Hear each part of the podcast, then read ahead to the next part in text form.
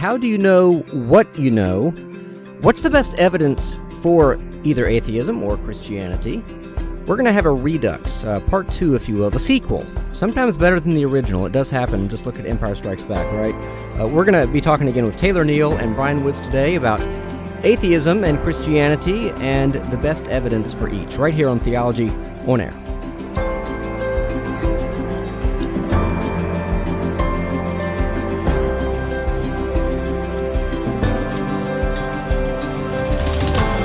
All right, well, normally what I say at this time is it's Thursday at 5 o'clock, and so that's why we're in the HD2 channel. But as it happens, it's 4:45 or so. We're getting started a little bit earlier today, and you'll notice that Taylor's going to have to leave us right around, 20 minutes before usual. So Ryan and I are going to have some bonding opportunities after the fact. But anyway, thanks for listening to Theology on Air here at KPFT. We're not live yet because there's a show already going on at KPFT. So right at 5 o'clock, we're going to flip that on-air switch and we'll be live. And maybe I'll do a little bit of fundraising. But for the sake of the podcast, Taylor and I are going to get started while we wait for Brian to arrive, because not only is our schedule a little bit different this week, but Brian is stuck in traffic. Yeah. So what's up with that? But that's Houston for you. So Brian will stroll through that door at any moment, and he'll just pick up, right wherever we're at, in this whole conversation. So this is our chance to say what we want about atheism, exactly, or whatever. So, but actually, one of the things that we wanted to do before we got started, because this is kind of a conversation more about epistemology and how do we know what we know, the nature of truth, and things of that nature. So why don't you, Taylor, let me introduce our guests today are Taylor Neal and Brian Woods. Again, Brian's the one who's late. It's not his fault. Taylor, as we said last time, you kind of just, I won't say just, but you got into apologetics, and you've studied the issues surrounding it. So how long have you been doing that? Yeah, I guess circa 2006, I guess, is when I first got interested in it. This was when I was in college. There's Brian right now. Oh, there's Brian. Stop talking about him. Very cool, Brian. I you know what? I must be a prophet, because I said in any moment you're going to stroll through that door, and then there you are. There you go. No, it's amazing. So, it's a miracle. Well, I don't know. Technically, we'd have to think about it. Anyway, but yes, do you like this new mic stand? It's interesting. Yeah, I got it. So it might be slightly more comfortable for whoever's sitting on that end this time. If it works. All right. Yeah. Okay. But yes, so we're just getting started. We're defining epistemology. And so Taylor was just about to do that for us, but we're kind of giving introductions too, but yeah, go ahead. Well, yeah, I was talking about I got into apologetics in college. There was a time that I was not a believer in college, and I just found through the study of apologetics that I thought that Christianity was more probably true than not, and it was a really formative experience for me, and I just so I've stayed with apologetics since then. And like I mentioned last time, I do have a blog, neology.com, as well as a class that I teach at my church and things like that. Oh, you teach your own class? I do. Oh, I didn't know that. Yeah. What's it called? Neology? Actually, so it doesn't have an official name. In the church catalog, it actually just says Stephen Walker Life Group. Okay. He'll like that one. So he's the one that reserved the room for it. Gotcha. So, of course, he put his name on it. Gotcha. That's an ongoing problem. I don't know what a catalog is, but...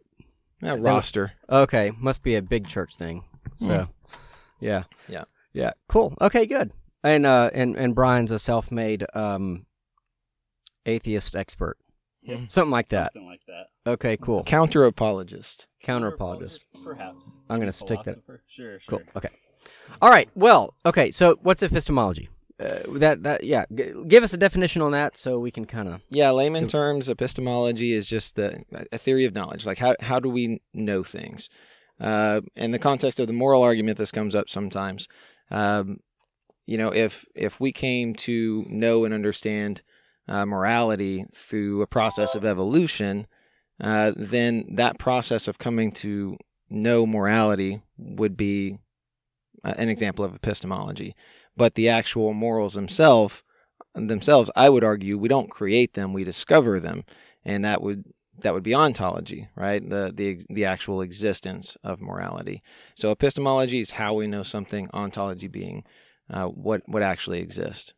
Okay, sound right to you? You agree with that? Yeah, I would also add: can we know? because different people will define knowledge as different things, and there's been a long history of writings dealing with this subject. So, and I know y'all know that, but I just wanted to throw that in there because I'll probably be challenging some of the definitions and stuff. So, cool. Okay. All right. Well, let's kind of dig back in. I mean, for those who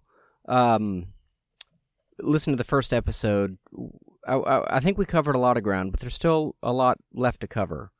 And so, you know, I want each of you today to kind of answer some more questions about kind of how you know what you know, right? Like, so how do you come to your own epistemological certainty or your own epistemological facts or whatever the right phrase might be? So why don't you, if you each would say how you know what you know, right? So like you each hold certain beliefs, you each believe them to be true. So how do you know if they're true, or how do you know that they're true, or how they're true? So I guess, Taylor, we'll start with you. Yeah. Well, on a foundational level, I would say that I trust that my senses accurately report reality, and that the external world is an objective feature of reality. And so without that baseline assumption, I don't think we can really know anything. So that's where I start. And unless there's some kind of, you know, adequate defeater to that, some reason why I feel like I shouldn't trust my senses, I think I'm rationally justified in doing that. Okay. What do you think? So I would say that our senses may tell us something about reality. It's a more accurate statement. So we can think of knowledge in three different areas. Don't your senses tell you that? Don't your senses tell you that your senses might not be fully reliable? Oh, my mind does. So there's three areas where mentally we can know something, right? So one is internally, and this is our experience, right? So this is more like immediate knowledge. Mm-hmm. Like I hit this table on my knee and I feel it. Immediate knowledge. We can say that it seems to be there, etc. But it's more the experience of it. Internal thoughts, dialogue. This goes way back to Descartes. You know, if you want to doubt this, what is there left that you can't doubt, that you really have to accept as true? And, you know, can you doubt that you doubt? Because if you doubt, etc. So from that, there's also the outside world, right, where we experience. And that is where we start to get into this, where philosophy meets kind of empiricism. And there we kind of infer things based on our experience and perception. And then the reality is kind of like this absolute truth. That's a little bit harder to get at because we know that we are wrong about a lot of things. And even when we think we're right, I don't think you'll disagree with that. All right, hang on. Sort of. Or certainty. You could say I'm conflating certainty and knowledge. I'm going to call a timeout because your mic is not working, but your mic is. So let's just share. Can we share? Is that possible? Yeah. And is there an on-off switch on this one? So why don't you give a summary of what you just said? So basically, there are three areas where you can have this type of or you can have experience. Not knowledge is not the right thing to say, but internally, externally, and then there's this absolute reality that your perception kind of touches, and there's an interaction going on between your internal experience and your external. Knowledge is something where we incorporate philosophy and science as methods to get to these patterns or truths. So that would, in knowledge itself, I think some people would call it some sort of true belief plus something.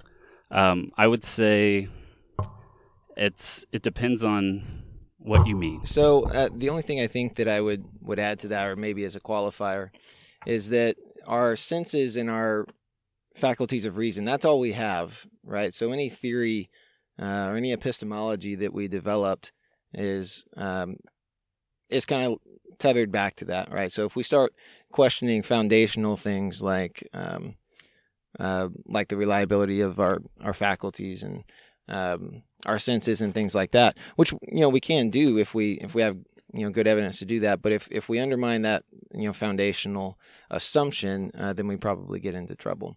But what I think is interesting about this is if we both start with that assumption, which we, we've talked about this before, that, at least to an extent, I think you would agree, our reason is reliable, our cognitive faculties are reliable, then, we're kind of left with what best explains that aspect of reality. And of course, I think that it can only be grounded in some kind of immaterial reality.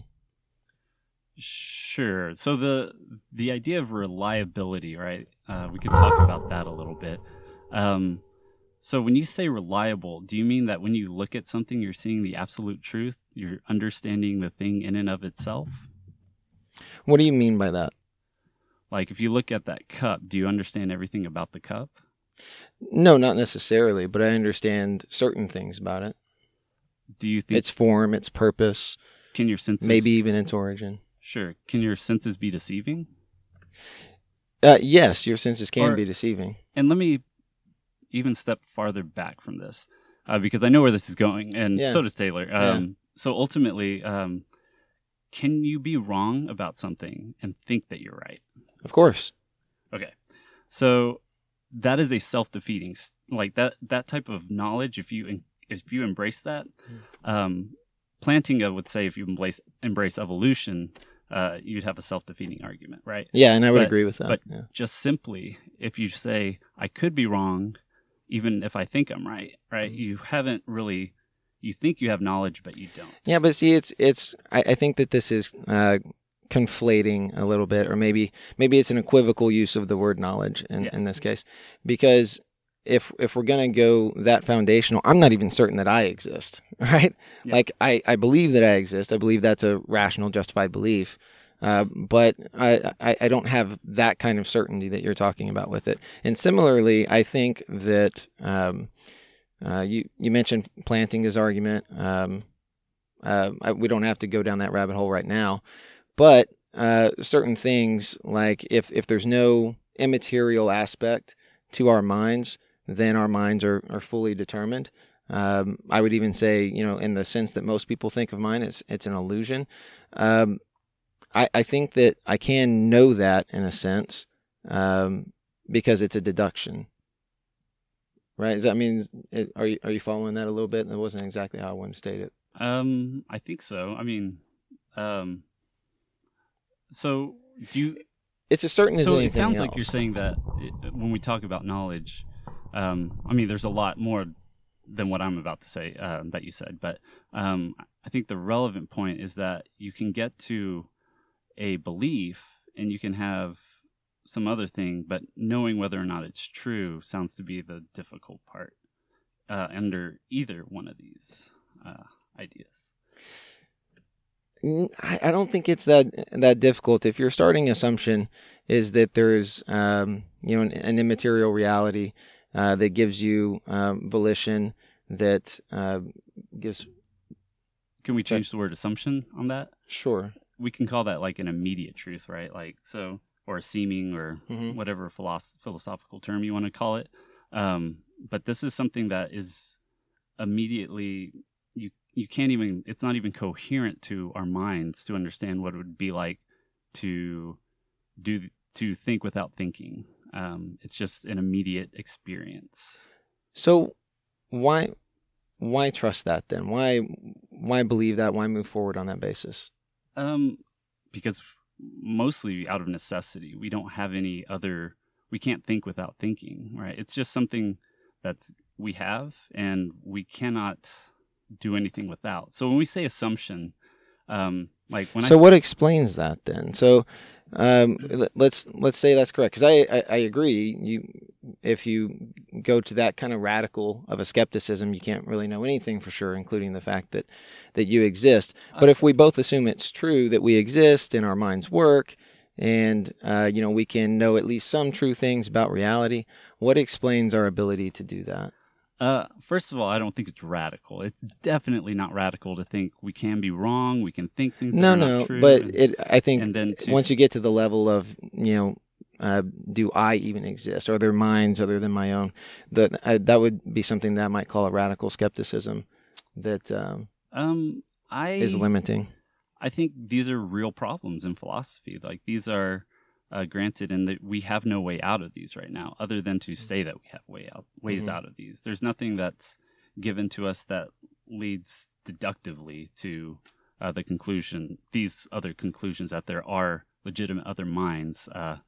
You would have to know things in and of themselves, which makes like the Kantian no, yeah. I guess. But how do I explain it? It's it depends on what you mean. Like, how do I explain your experience, your consciousness, or? So, all right. Well, I think we're off to a good start. I think we have all of our technical issues resolved. But it is 5 o'clock, so we're going to go live now. And so, KPFT listeners, we don't have any intro music today because we've actually already started our show. We started the show a little bit early today, but I do want to thank you for listening every Thursday at 5 o'clock to Theology on Air here on the HD2 channel at KPFT. By the way, KPFT is listener-supported community radio. That means that we cannot exist without your generous support. So go to kpft.org and find out how you can give to KPFT. This is commercial-free radio, right? So we're not selling anything. We're not pitching any products. This is just radio for ideas, for the sake of discussing what's important. You can also call in to KPFT to give. 713-526-5738 is the number. 713-526-8738. Did I say that right? No, 5738. The number to the studio, 713-526-8737.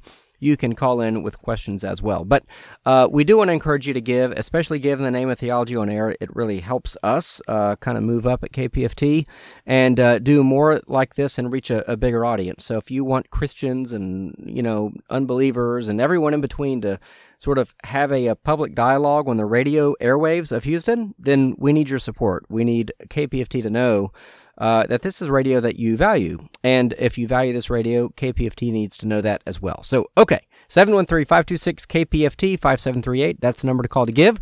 And 713-526-8737. That's the number to the studio. And I am here with Brian Woods and Taylor Neal, part 2 of an atheism, Christianity debate / conversation / philosophical, oh my gosh, what are you guys talking about? Conversation. So, okay, so y'all talked a little bit about epistemology, right? So that's kind of, how do we know what we know? Now, Taylor, did I understand correctly that your initial answer is basically through your senses? Yeah, that's right. Okay. So I think that I'm justified in accepting that my senses are giving me accurate information about reality. Now, the only reason I asked, I wanted to make sure I got that, because usually it seems like unbelievers will begin there, and I'm not saying that's right or wrong. I think we both begin there. Yeah. And so then is there a further question, though, of how can you trust your senses? Or, that's right. Okay. So is that what you are talking about? A little bit. Okay. It's been it's kind of messy because we're going off on rabbit holes a little bit, but I can try to clean it up. Really, what I'm trying to get to is that if there is no immaterial reality, if I have no telos, no purpose, and my mind is just a physical object, then I think it follows necessarily that it's not necessarily aimed at truth. Right? Okay. So why would I trust that it's giving me true information? And not only that, if it's purely physical, I also believe it's purely determined, right? Like all physical objects are determined by the laws of physics. If my brain is a physical object, it's determined by the laws of physics, which means that I wouldn't come to my conclusions based on reason and evidence. You couldn't have come to any other conclusion that's right. My beliefs would just reflect the physical state of my brain, the chemicals in my brain. And if we're going to go that way, then we can't trust anything at all. Okay. And so that's why I think it's an important argument for some kind of immaterial reality, which, of course, I only think makes sense on the view that God exists. Right. So for one, we are a part of this natural world, right? There may be a part, you could say, there is a part of us that is not natural, that is some sort of supernatural, extranatural, however you want to say it. But our bodies correspond with the natural world. And so when we, if our... So is it your position that there is something about us that's not natural? No. I think we're natural. Everything that I see points to everything being natural. There are definitely mysteries and hard to explain things and processes. And I think that's what the mind ultimately is. It's part of your brain. Your mind cannot exist without your brain, I think is the best way to put it. So if you're a materialist, then what is your mind? Your mind is what your brain does, you could say. It's so the mind is the brain. It's the abstraction of the brain. So it's kind of like software to a computer. Okay. Yeah. Okay. So then what's the problem with that? Is there a problem with that? Well, most people, when we think of mind, we are thinking of some kind of immaterial substance, a self, right? Mm-hmm. I think C.S. Lewis said, you're not a body, you're a soul. You have a body. Mm-hmm. That's kind of the way people think about mind as well. But if the mind is the brain, or, it's a part of the brain, let's say, I think is what you're saying, then I don't think you've gotten rid of the problem. I think that mind, in the sense that most people would understand it, is an illusion. So is the problem whether or not we can trust our senses? Or what is the problem that you're saying I haven't gotten rid of? Well, yeah, that is one problem. What is the problem? Like, what is the thing that I can nail it down and resolve? And I don't think it can be resolved. I think it's a contradiction in terms. But the problem is twofold. One, if your mind is an illusion, if your brain is purely physical, mm-hmm. right, then it's not directed at truth. You might be able to make the argument by an evolutionary process that it's aimed at survival, but not at truth value. It will only tell you true things theoretically if the truth has truth value in that situation, which is not always the case. That's the first problem. The second problem. Oh, let me hit them one at a time. So the first problem. All right. So your mind being directed at truth. I agree that your mind is not directed at truth. If it were, but aren't you using your mind to come to the conclusion, the truth claim, that your mind is not directed at truth? Well, so if we want to presuppose before we start talking about the mind that it is designed, we can say it's directed at truth, right? But then we'd have to say there is a faulty designer. And there are ways out of this. I'm not saying so. You can logically think of, you can't think logically think of a way out of this. You can say, it's he gave us free will, or some the designer, she gave us free will, however you want to say it. But we do and correspond with truth, right? And I mean, we have things like optical illusions. Epistemology, how do you know that we correspond with truth? And also, right, even our terms knowledge, right? I think you're thinking we're getting at absolute truth. And I'm thinking that I do think that there is an absolute truth. I think there are things that are, no matter what we think about them. But we also have to consider that we do. Why do you believe that? Why do I think that there are absolute things? Why do you believe that? I mean, it's hard to put together like a syllogism on the spot for why I think there is absolute reality. But a simple argument is we experience things, mm-hmm. and that's as basic as you can get with knowledge.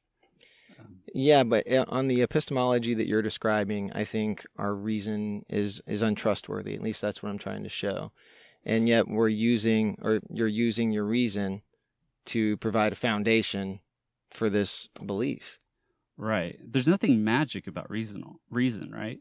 If the world is logical, at least in some way, mm-hmm. right? If there is order in some way, it makes sense that our brains, being natural, a part of this order, would be ordered. It would be weirder if everything seemed like the way it was, and we were getting at absolute truth all the time. But really, we have this kind of hodgepodge of reliability. Like, sometimes we're reliable, sometimes we're not. Sometimes we find out that we just think we're reliable. And most of the time that's... But in every case, we're using our unreliable senses to make a claim that we seem to think is true and objective. And so I guess that's my problem with it. And then also, you said that if we presuppose mm-hmm. An immaterial reality or a God to give us a volition and all those different things, then this idea might get off the ground. But it's not a presupposition. I'm reasoning from effect to cause. If you say directed with truth, if you ask the question, is your mind directed towards truth, right? there is an assumption in that question that it could be directed, right? And to give that, you have to start with a something doing it, which I'm not against talking about that. But when we talk about the mind, we're trying to work from experience and look inward, right?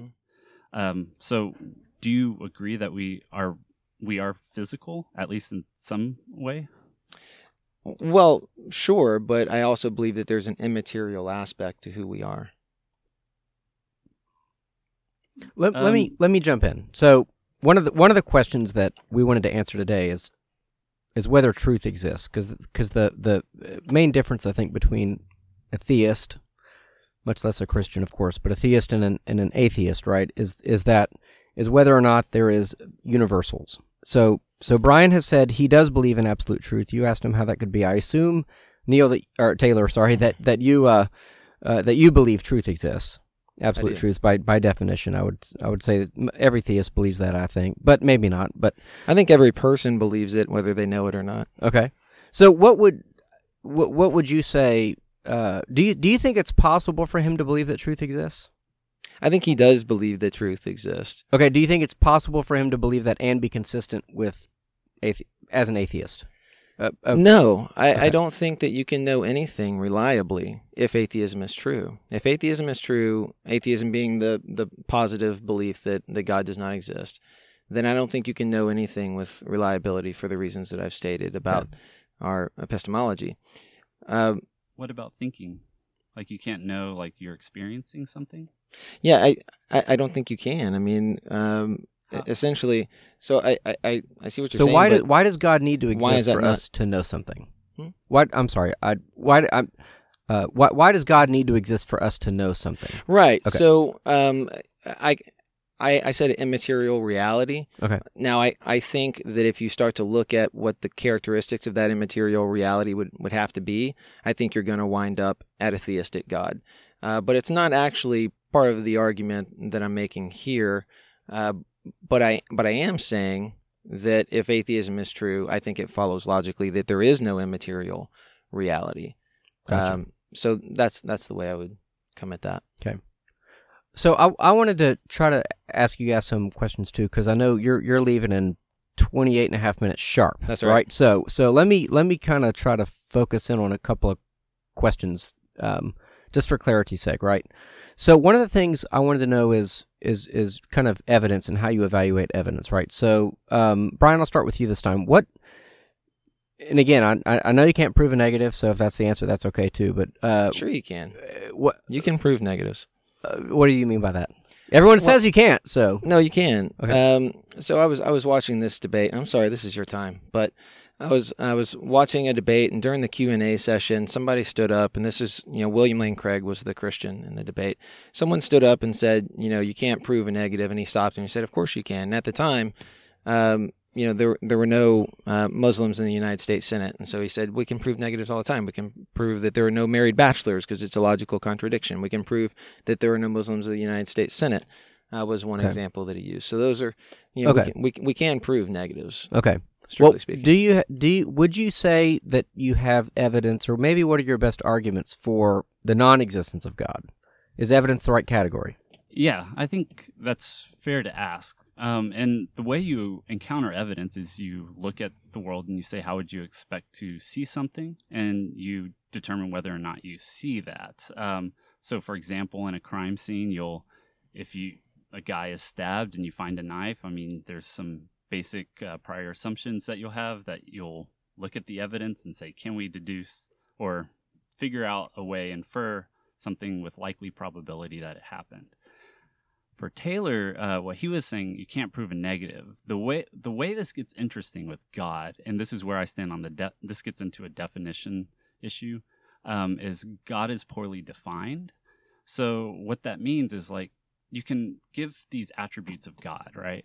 And the idea that you can logically destroy that argument is true if you don't change your definition. And what we see throughout history is, like, the problem of evil, right? We have this omni-God. How do you address the problem of evil?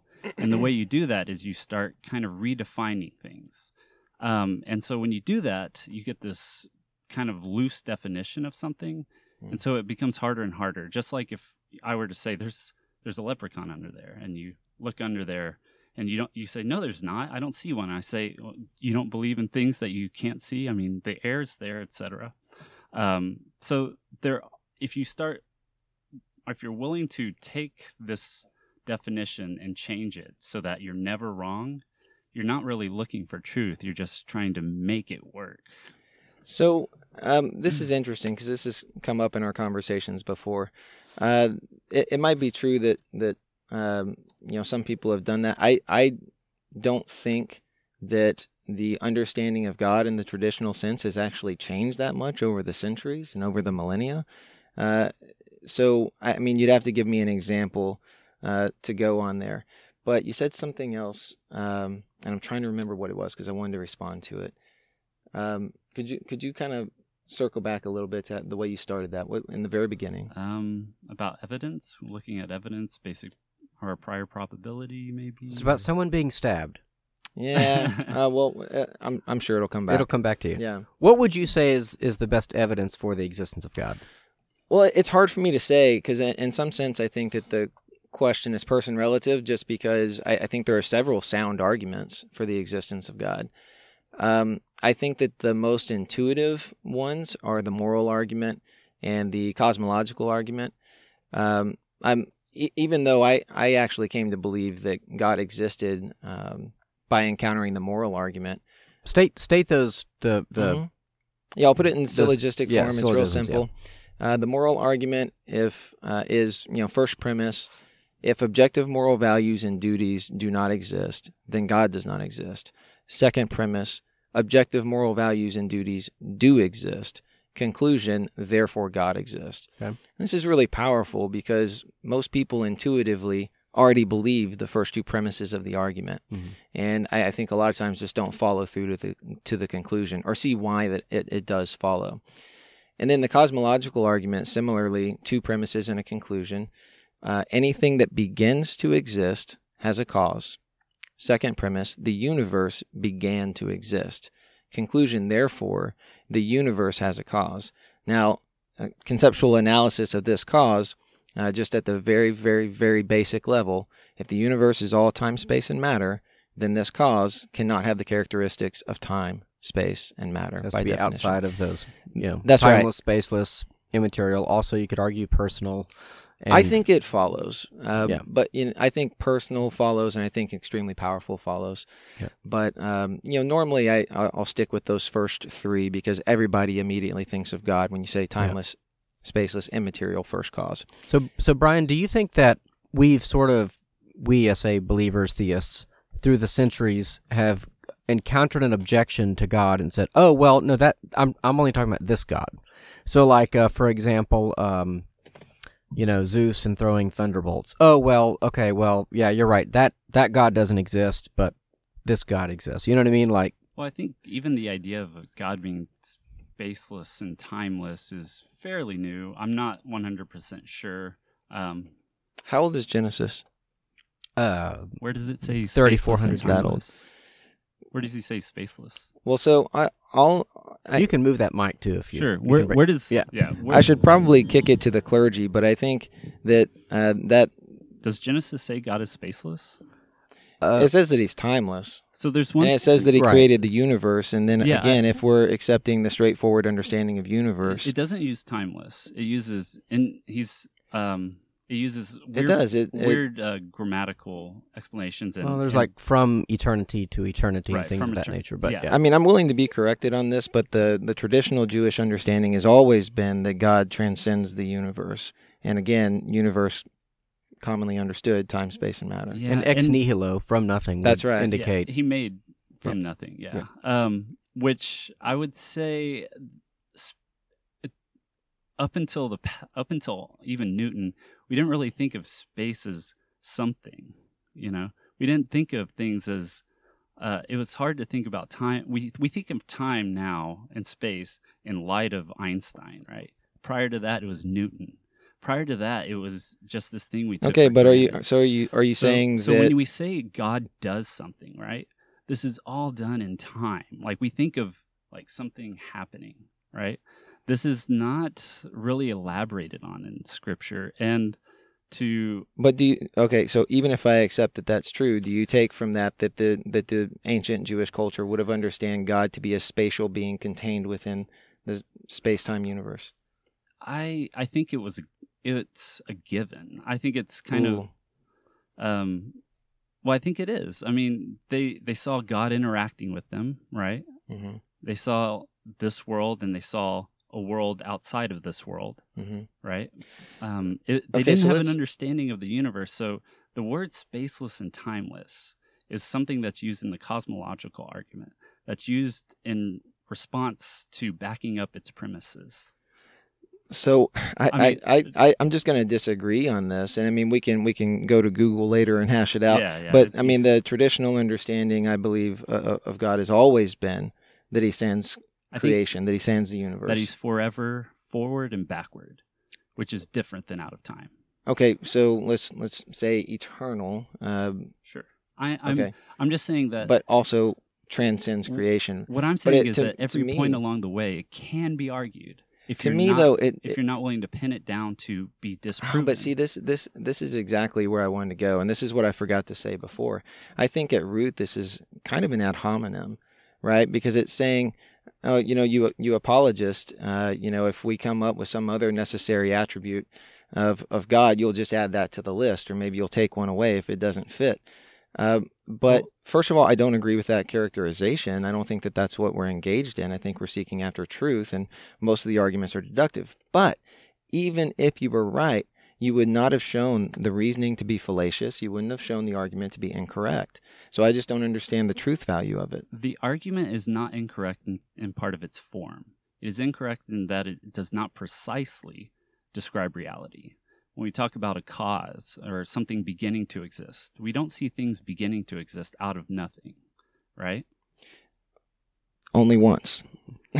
We don't see that, and we infer that based on mathematical equations. Mm-hmm. We can only get to a picosecond after something we call the Big Bang, right? And this is really misused because we base this on assumptions on energy densities and things like that.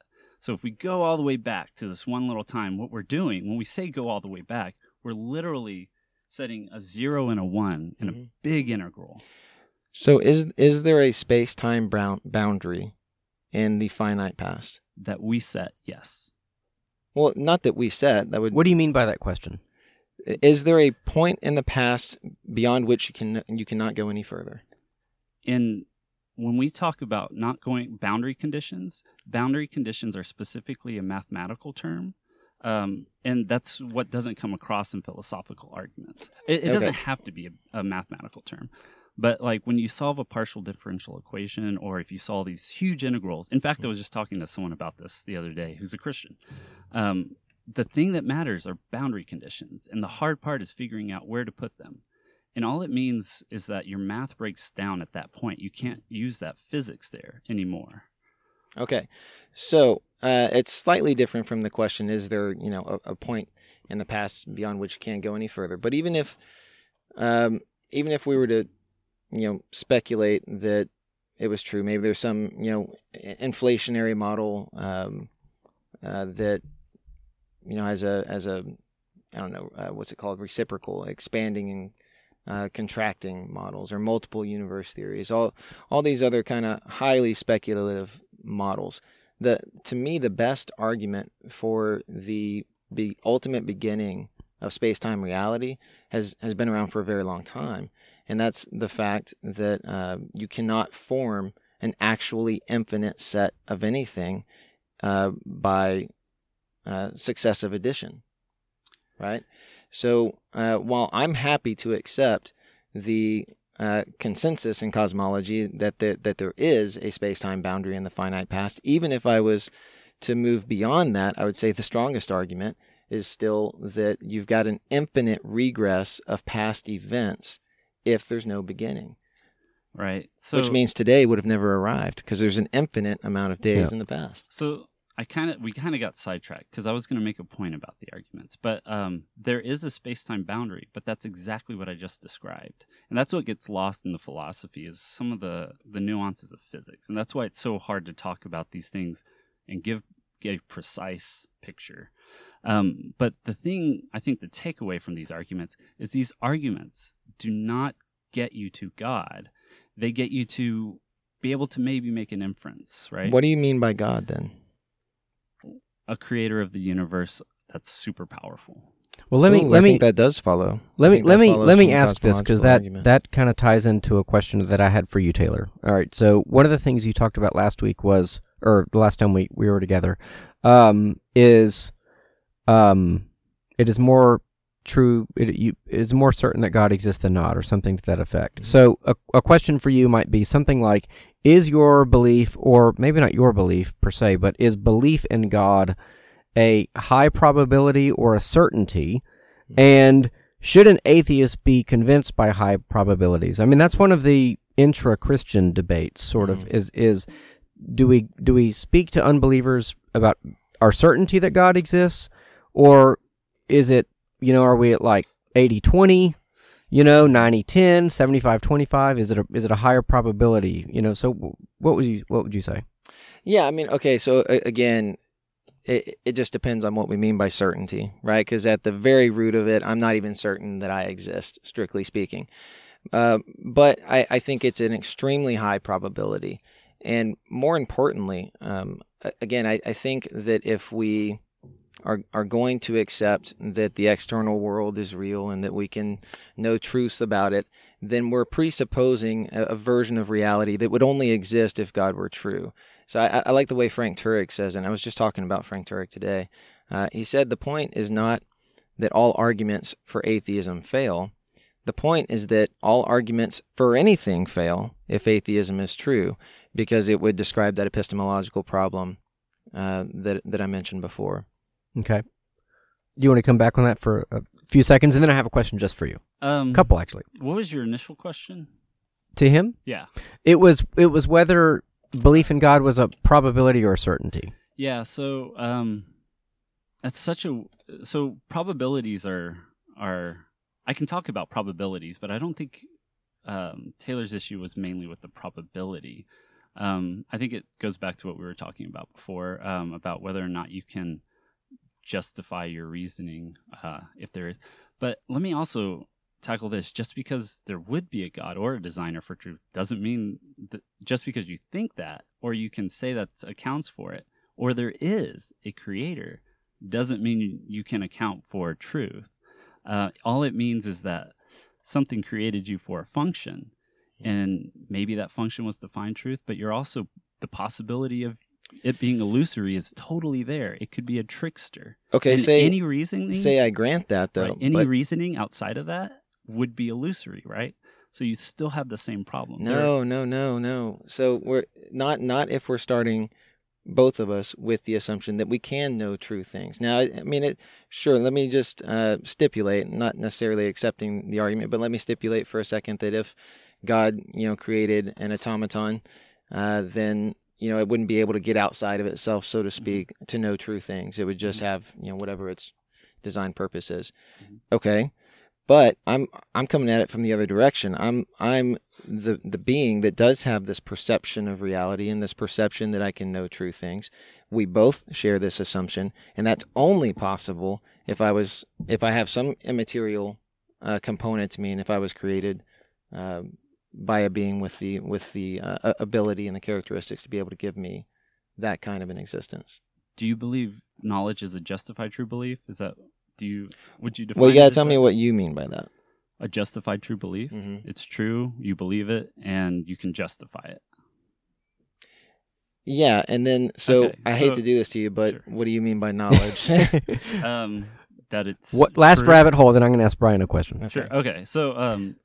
what I'm getting at is I in specific scenarios, I do make the assumption because it's useful, it's pragmatic. We could not function without it, without making the assumption of moving forward, right? But we can still make assumptions. We can still mentally do things. But how do you justify those assumptions? Right. We have models that we work with. We reflect reality. We correspond with reality. Right, so let's subject those models to the... What I'm doing here is hold on. What I'm trying to get at, though, is that as much as you can know things, You can't, the hard part is knowing whether you know, and looking at your belief. And that is the real problem in this area. And unless you know things in and of themselves, you can't know in that sense. Do you know that in and of itself? I mean, you can throw these questions at me and we can go really far down this rabbit hole. But the problem you have to come up with if you use this type of knowledge is that true belief plus something else, right? This is from the past 50 years. If you can come up with any scenario for your type of knowledge where you think it's right, but it's not, which no one has been able to successfully not do that, you've rewritten philosophy. You've shown that you can have true knowledge. But I think even if we start at this assumption, this type of knowledge, but we're talking about knowledge. I'm gonna try not to go down the rabbit hole, so we'll just leave a lot of this aside. But what I'm saying is, if it's possible to know anything, yes, but then knowing that you know is the hard part. Yeah, so I follow, but again, I think it's got the same problem to get it off the ground. We have our assumptions, and if we're intellectually curious enough to just not stop there and say it's just a brute fact, then we know by way of logical deduction what it can't be, what necessary qualities the explanation must have. You can still ask for an explanation, right? There's no point you can't ask for an explanation. The problem you get into is if you ask a question looking for an answer to a why without the answer for the how, right? And so this is where you lump on these extra demands. And what I would say is that I think that's what you're getting at. And I'm willing to throw that out at you so you can respond. Mm-hmm. But I think that you're missing the point of immediate knowledge. It's you experience things, and that's your starting point. You don't have to get it started. It started. No, I do understand. And so the idea of immediate knowledge being, something that is internal to me that other people can't get at. You can look at my brain on a computer and say, he's probably feeling happiness because this part of his brain is lighting up. But you wouldn't know that I'm happy because, my son did something cute, or something like that. Yep. So I think that's the kind of experience that you're talking about. But what I am saying even to that is I don't understand how you can accept that how do you justify that it's not an illusion if you can't trust anything that... So go ahead. Well, no, I mean, I was going to say, you can seriously, I am not a skeptic to the point, a radical skeptic, as you put it, that I'm going to say, everything's an illusion. Why? Because it serves no functional purpose. Okay, but soon as you do that, as soon as you make a truth claim, the moment that you do that, you rise above determinism, right? And to rise above determinism, there has to be something non-physical about you, because all physical things are determined. Because and the reason that's true is because you're claiming to do something that is not autonomous. You're claiming to have identified something true, and if you're fully determined, there you have no ability to do that. You're stuck in your determinism. You can't rise above it. Yeah, I think we are stuck in our determinism. We don't see. Why do you believe that? See, any answer you give me here is going to be a set of reasoning. Right, but your reasoning presupposes your ability to get at the truth. Right, so which determinism rules out. But so you have to account. So there's different levels we can talk about this. We can talk about every atom. We can talk about this conversation. So in this conversation, if I just randomly said, "Oh yes, I can account for it," to no question being asked, it'd be weird. So is it deterministic that you asked the question and I responded? And then you can go down that level and see all of the chain reactions that happened. But just because you don't see them doesn't mean that it's not deterministic. I agree. But if it is deterministic, then there's nothing objective about it. There's no reason for me to believe it. It is objective from what we can see. There's no way for you to know it because you're determined to know it or not. But again, I think we're equivocating the use of the word "no" as getting that absolute truth. Sean Carroll talks a lot about this. I mean, I think he equivocates on the use of the word free will because he says that he has free will because all of the variables in his brain going down to the atoms and then going down to the input that he gets from the environment, it's so complex you can never predict what I'm going to do. But if somehow you did have super knowledge of all events and the movement of every atom, you could say, yeah, I'm determined. And then that's the very sense that I'm talking about. If we did show that, would you believe that we're determined? There would be no reason for me to accept it. Because if it's true, there's no way. If it's true, there's no way for me to know it, and I'm going to be persuaded or not, not based on reasons and evidence, but based on the chemical state of my brain. Why is it not? There has to be an immaterial. Why is what not? Why is it not a reason for you to? If we showed that everything was happening deterministically, why is it not a reason to believe? Well, first of all of your research that shows this supposed determinism is produced by a non-rational, non-thinking entity, right? Namely, the scientist, who only has the appearance of free will. So I think that undermines very seriously the reliability of that research to begin with. But then also, as me, as the agent receiving it, I'll either be persuaded or I won't, but I don't have any choice in the matter. So, right? And that's why there's no reason for me to believe it's objective. I can't step up outside of this determinism and say, yeah, that's true, or no, that's not true. So it sounds like in this situation, you've hinged your assumption. So you're saying we both agree that, or we both assume that we have knowledge, right? I know. Yeah, let me just for the sake of the argument. Yeah, but it sounds like you're hinging your knowledge claims, and that for one, there's this weird kind of knowledge that you're getting at that is true, and it's true in a way that it's really true, and you're hinging that upon or with the belief in a God or something creating you, and so I'm saying how you're saying that you can get to the belief in a God, but if you don't hinge it on that and you find out things are deterministic.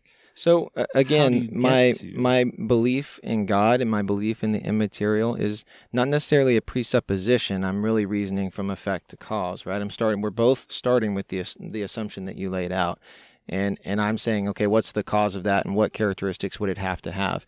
Now, again, I do think it follows you're gonna wind up at some kind of theistic God using this argument, but at the very least, you have an immaterial aspect of who you are. Otherwise, again, a fully determined being cannot do something autonomous. That would be a contradiction. So so if I'm going to accept immaterial reality, interrupt because you're going but when you say something autonomous cannot do something. Something determined cannot do something autonomous. Yeah, you're assuming that it has to be able to do something autonomous because we identify it as autonomous. Yeah, for it to mean anything, for it to be reliable. Otherwise, it's just inputs and outputs. Sure, but what I'm saying is just because we're not seeing the determinism there, it can still seem autonomous. And this is where the seeming part is crucial. Yes, but it would be an illusion. Yeah, it would be an illusion in a sense. So there's no reason to believe it, because if I say, why do you believe that, you're going to give me some reasons. Not in the sense that it's not real. It's a sense that it only makes sense to talk about. And this is where Sean Carroll would talk about poetic naturalism. And he said there's different ways to talk about things. And just because you talk about it on different levels doesn't mean the lower level is less valid. It's just there's certain domains where it makes more sense to talk about things in certain ways, and it's harder to build up to these macro scales from those things. But just because we don't know how, we can account for so much of it that we don't see any necessity for external influences. All right. I'm just going to... Last word. I know you got to go. I think that's a faith-based position on several levels, but... We'll have to come back to it. So Taylor has an apologetics class he's got to go to at HBU. So we're going to give him 22 minutes to get down the freeway. I'm hoping that's enough time. And Dr. Walls, don't get mad at me if I'm late. I did my best here. There you go. You're doing the Lord's work, so you know. Brian, supposedly, I'm just kidding. Yeah. Okay. All right. Well, thank you. Let me just say one thing while Taylor's here. So, a couple of people reached out to me and thought that I think, is that the camera? No, the camera had to move. Okay. Yeah. So a couple people reached out to me and thought that we were like duking it out or something, and I just want to let everybody know that, you know, we're Taylor and I have met outside of here, and we've talked. Like, we enjoy this. This is something we enjoy. It's like kids playing around, except our minds. Except even more dangerous. Yeah. No, and that's true. Thank you for saying that, because Brian's a good friend, and I wouldn't want anyone to have that impression. There you go. All right, and we're gonna I'm too close to that mic. We're gonna end the live feed on Facebook as well. But Brian and I are gonna chat live on the air at kpft.org/HD2 for another 20 minutes or so, and. So this will be like podcast bonus material, if you will. But yeah, you can definitely switch in that chair. And I'm not on the camera at all, so which is a good reason to end the live feed. So Facebook friends, we'll see you. We'll see you next week. Check out Houston Theology on Tap. We'll be back next week on the air. See ya. Yes, end Facebook. Okay. All right, so we're just on the air. This will be just for the podcast. Let me just tell all of our listeners as well, 713. Let me see. I'll turn off that. Yeah. 713-526-8737. If you have been listening and you want to call in, this is a good time to do it. 713-526-8737. That is the number to this studio. 713-526-KPFT is the number to give to KPFT. There are people sitting by right now waiting for a phone call, and they will gladly take a credit card number. And if you live in Houston, you want to go see some awesome music concerts for $150, $200, you can... get tickets to some really awesome shows and support community radio while you're at it. So go to kpft.org to learn more, or call 713-526-5738 to support KPFT and make a pledge. Become a member. You get voting rights, all that kind of good stuff. So, okay. Well, Brian, I have to say, you and Taylor kind of went over my head. So I'm just a simpleton here. I don't read a lot of philosophy in my spare time. But I did have a couple of questions for you.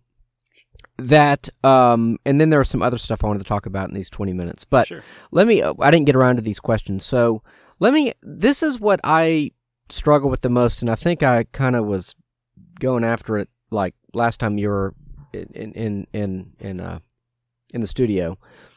But this is just, again, from my own simplistic way of thinking about things, sort of where I struggle with even the concept of atheism, and actually where I think it struggles sort of politically, if you will, or socially. Okay, so the question is this: if God does not exist, are there meta, quote unquote, truths, right?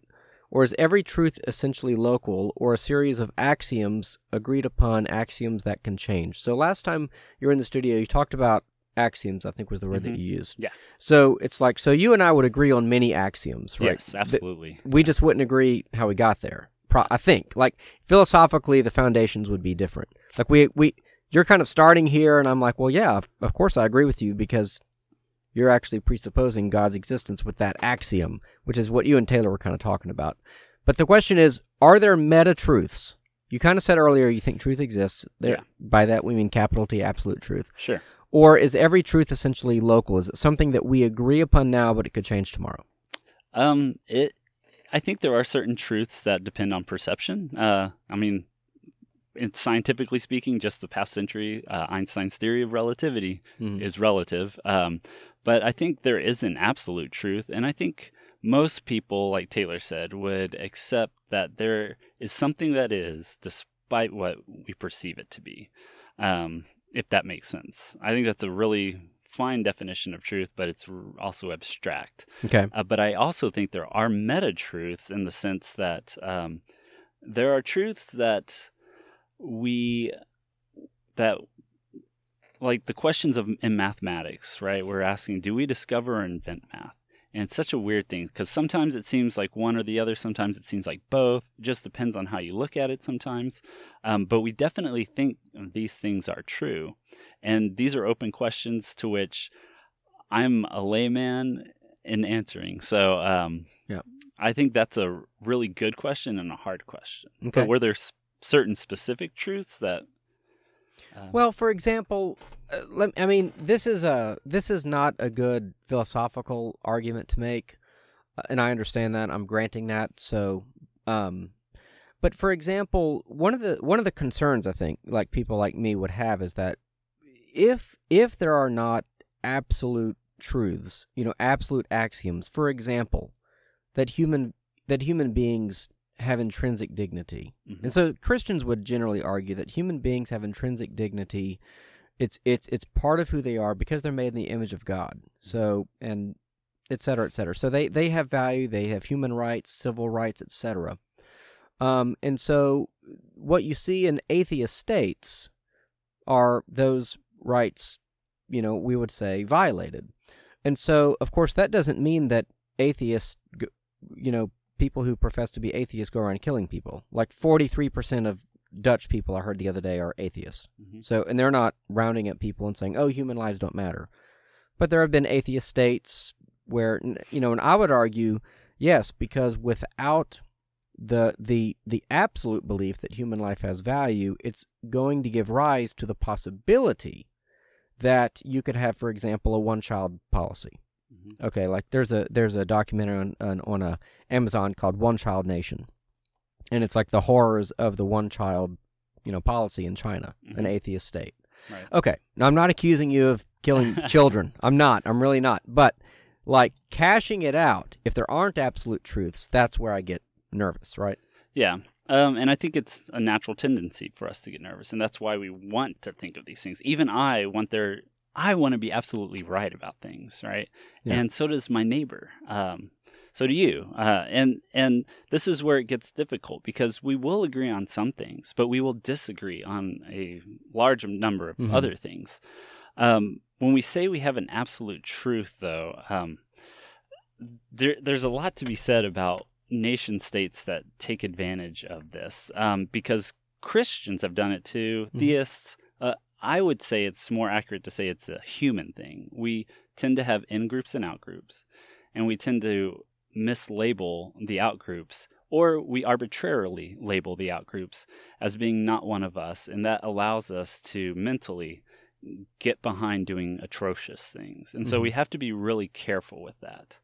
And I think this is charge is launched at atheists because of the past century, which is fair. I mean, we can make some historical cases, but it's also launched at the church in history as well, mm-hmm. including the past century, where, for example, I think everybody has heard, or everybody that would listen to a theology podcast, I would think, has heard, Stalin was or the Soviet Union was atheistic. Mm-hmm. But there is a charge launched at the Lutheran Church too, right? I think it was, I don't know if it was Dietrich Bonhoeffer who said it, but as the church doors were closed on the Jews that were being rounded up in Germany. Mm-hmm. So there are charges against, there are people on both sides that will do what we consider the right thing. Mm-hmm. And there are people that on both sides who will do the wrong thing. And there are also people who will make up their own ideas about what to do. Yeah. So I get the fear, and that's what makes it such a hard problem, and that's what makes it us want to say, mm-hmm. this is the right way. Yeah. And I would say my I guess, if I were to be defensive about it and say, of course, Christians have committed great atrocities. There's no denying that. Sin is a human problem, of course. I mean, that's part of my theological point of view about humanity, that, we are sinners, so that's to be expected. I would say that the difference is that, again, it when you kind of boil it all down, it's like, what really animates a culture? What really animates a society? What are the boundaries you have of, where you say, you know what, this is just absolutely wrong. And so so this is a convenience for me, perhaps, mm-hmm. but when Christians did bad things, I would say, well, they were acting out of accordance with their own worldview. Sure. But when, non-Christians, did bad things, they were acting within their might makes right worldview, which is what you're left with on naturalism or materialism or something like that. Now I know that you would deny. Again, I'm not accusing you of that, but that would be a kind of and then you don't want to get into a body count debate. That's why I said at the beginning, it's not a good philosophical argument. I understand that. It's like, well, there are 100 million bodies on yours and only 3.5 million bodies on mine. That's not a good way to do it. That we don't argue on pragmatic terms. Maybe I should tell you how why I don't think on moral terms that a God thing is. When we look at the world, it seems like we have this confirmation bias, right? And when we see things, we go, ah, see, I was right.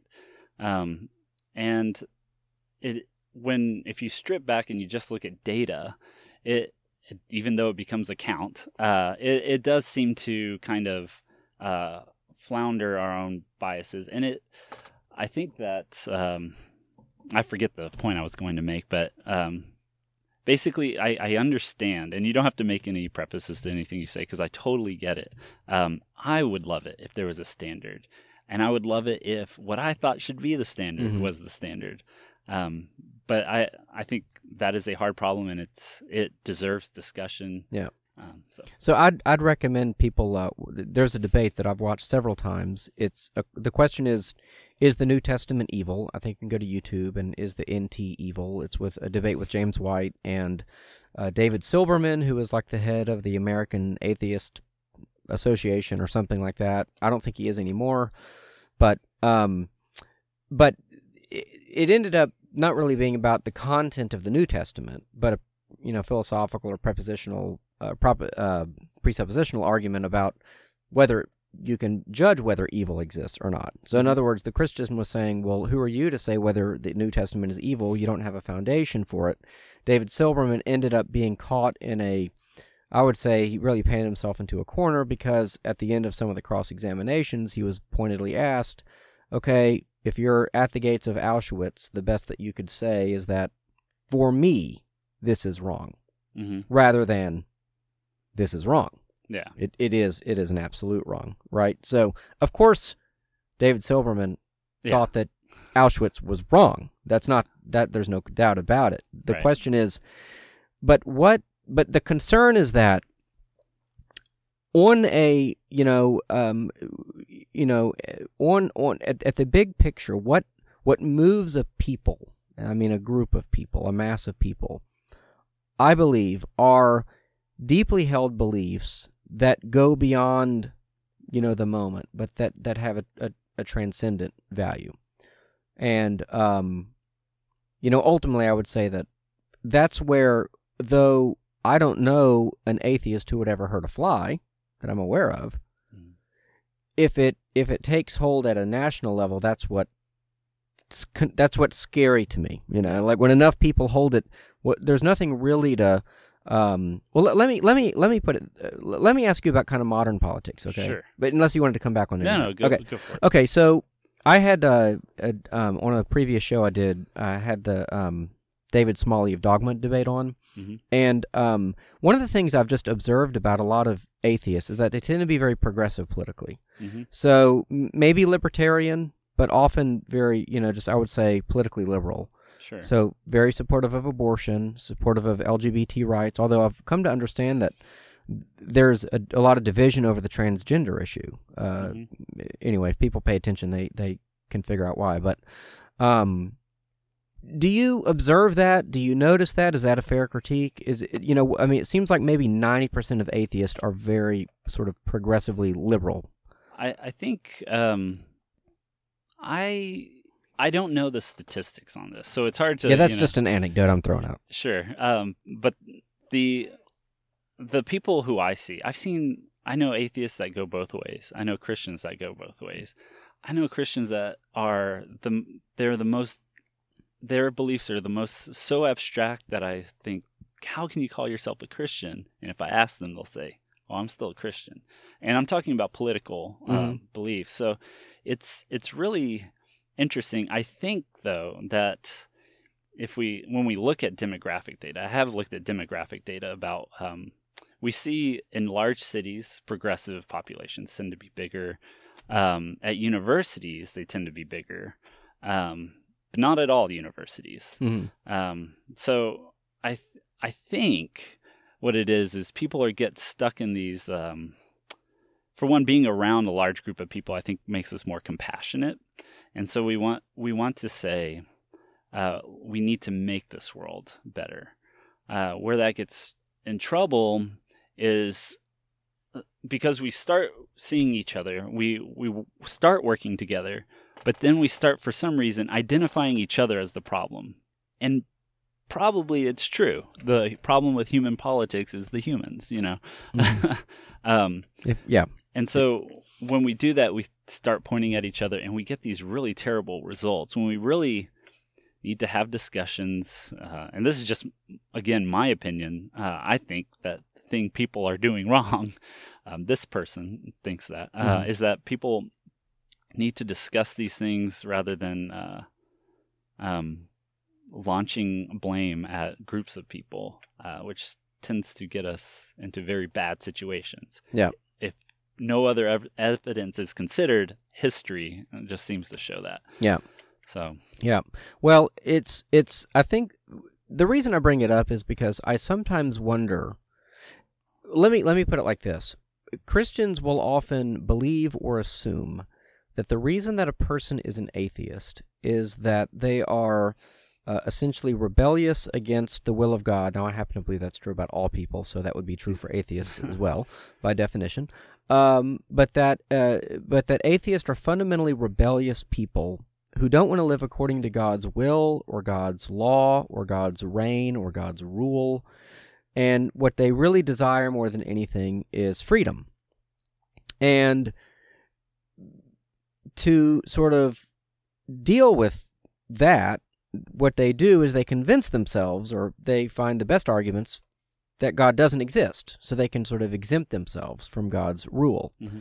And then that it makes sense then that the society or the culture they imagine or envision is one free of rules. So again, you know, progressive, or although progressive, I would argue, ultimately ends in totalitarianism.